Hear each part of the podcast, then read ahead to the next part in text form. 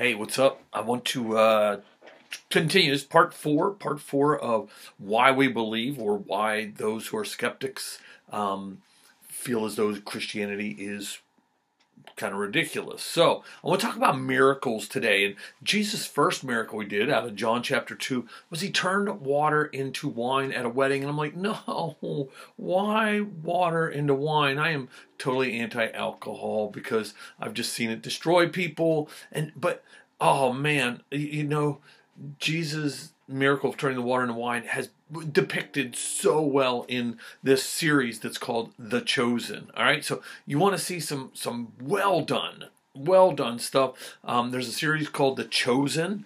Uh, you can find it on YouTube. There's other places to find it too, but oh man, he it's like they just take the Bible and they bring it to life. Now it's not all factual, uh, but it is well done, and I love the way they depicted this stuff, this this miracle of turning water into wine at this wedding. Uh, Mark chapter 1, Jesus heals Peter's mother in law.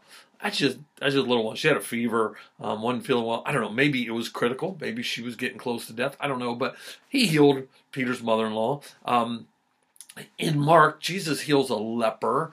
Um, he did the unthinkable. He touched a leper. You don't you don't you don't do that back then. Um, and um, but imagine, okay, this whole pandemic thing and all this social distancing. People need touched. People need hugged. People need hands shaken. And and and and here's this guy who's a leper, and I don't know how long he's been a leper, but no contact. You have to live outside the city. You can't be around your family.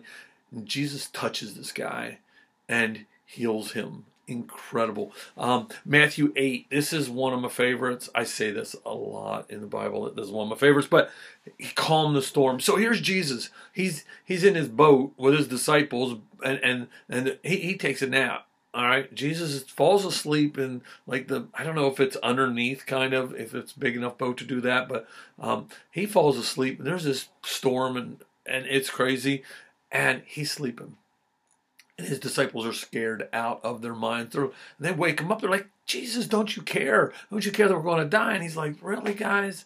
Jesus just, he rebukes the sea. He says, Be still. And that baby just went calm. And uh, you know what I thought of after? Then they had to row because no longer did they have the wind, I'm thinking. But yeah, I think they'd rather do that.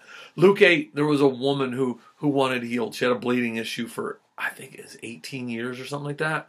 And and she didn't want notice. She didn't want to go up and say, "Hey, will you heal me?" No, she she just thought if I can only touch the hem of his garment, and and so she did. She snuck through the crowd, and she's like, "Who touched me?" I felt power go out from him. And the disciples like, "What are you crazy? Look at this! Everybody's touching you." He's like, "No, this was different." And that lady was healed from that. And then poor lady, she got singled out, and uh, that was that was yeah for a quiet kind of person that would be a nightmare. John 9 jesus heals this blind guy. That is this is a great story because the pharisees get involved well they get involved in a lot of but this one they they they're like who did this? Who did this? And, and they're all mad. And they question the parents. The parents are like look we don't know. Ask him. And they were afraid because the, the jewish leaders had the, the ability to kick them out of the synagogue and they wouldn't be able to go to to um, I want to say church. That's not the right word, but um, and sort of like ask him, and I loved his response. You got to read this. I'm going to do a whole study on this one day for this, but um, but he's like, what? You want to become his follower too? They're like, well, who was he? He's like, I don't know. I don't know. I was blind, and he told me to go wash my eyes. He wasn't around whenever I, you know, came to and was able to see. Just a great, great one.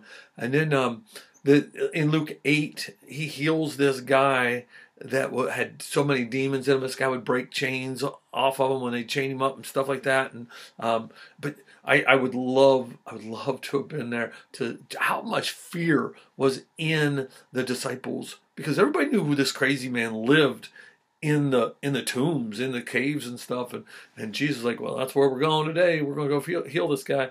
And then the last one, Luke twenty two, um, Jesus is getting arrested, and they step up to arrest, and and Peter pulls out his sword, hacks off this dude's ear. I'm sure he was trying to hack off his head, but and she's like, no, no, no, no, put put that thing away. Picks up this dude's ear and sticks it back on the guy's head. Love it. Um, but you know, there were oh my goodness, look at the time. So, hey, miracles. I love miracles. I don't know if you've heard a real miracles modern day. There's a lot out there that's kind of like, yeah, I don't know if I'm going to believe that. So you got to be careful. So, hey, thanks for turning up the volume. This was fun.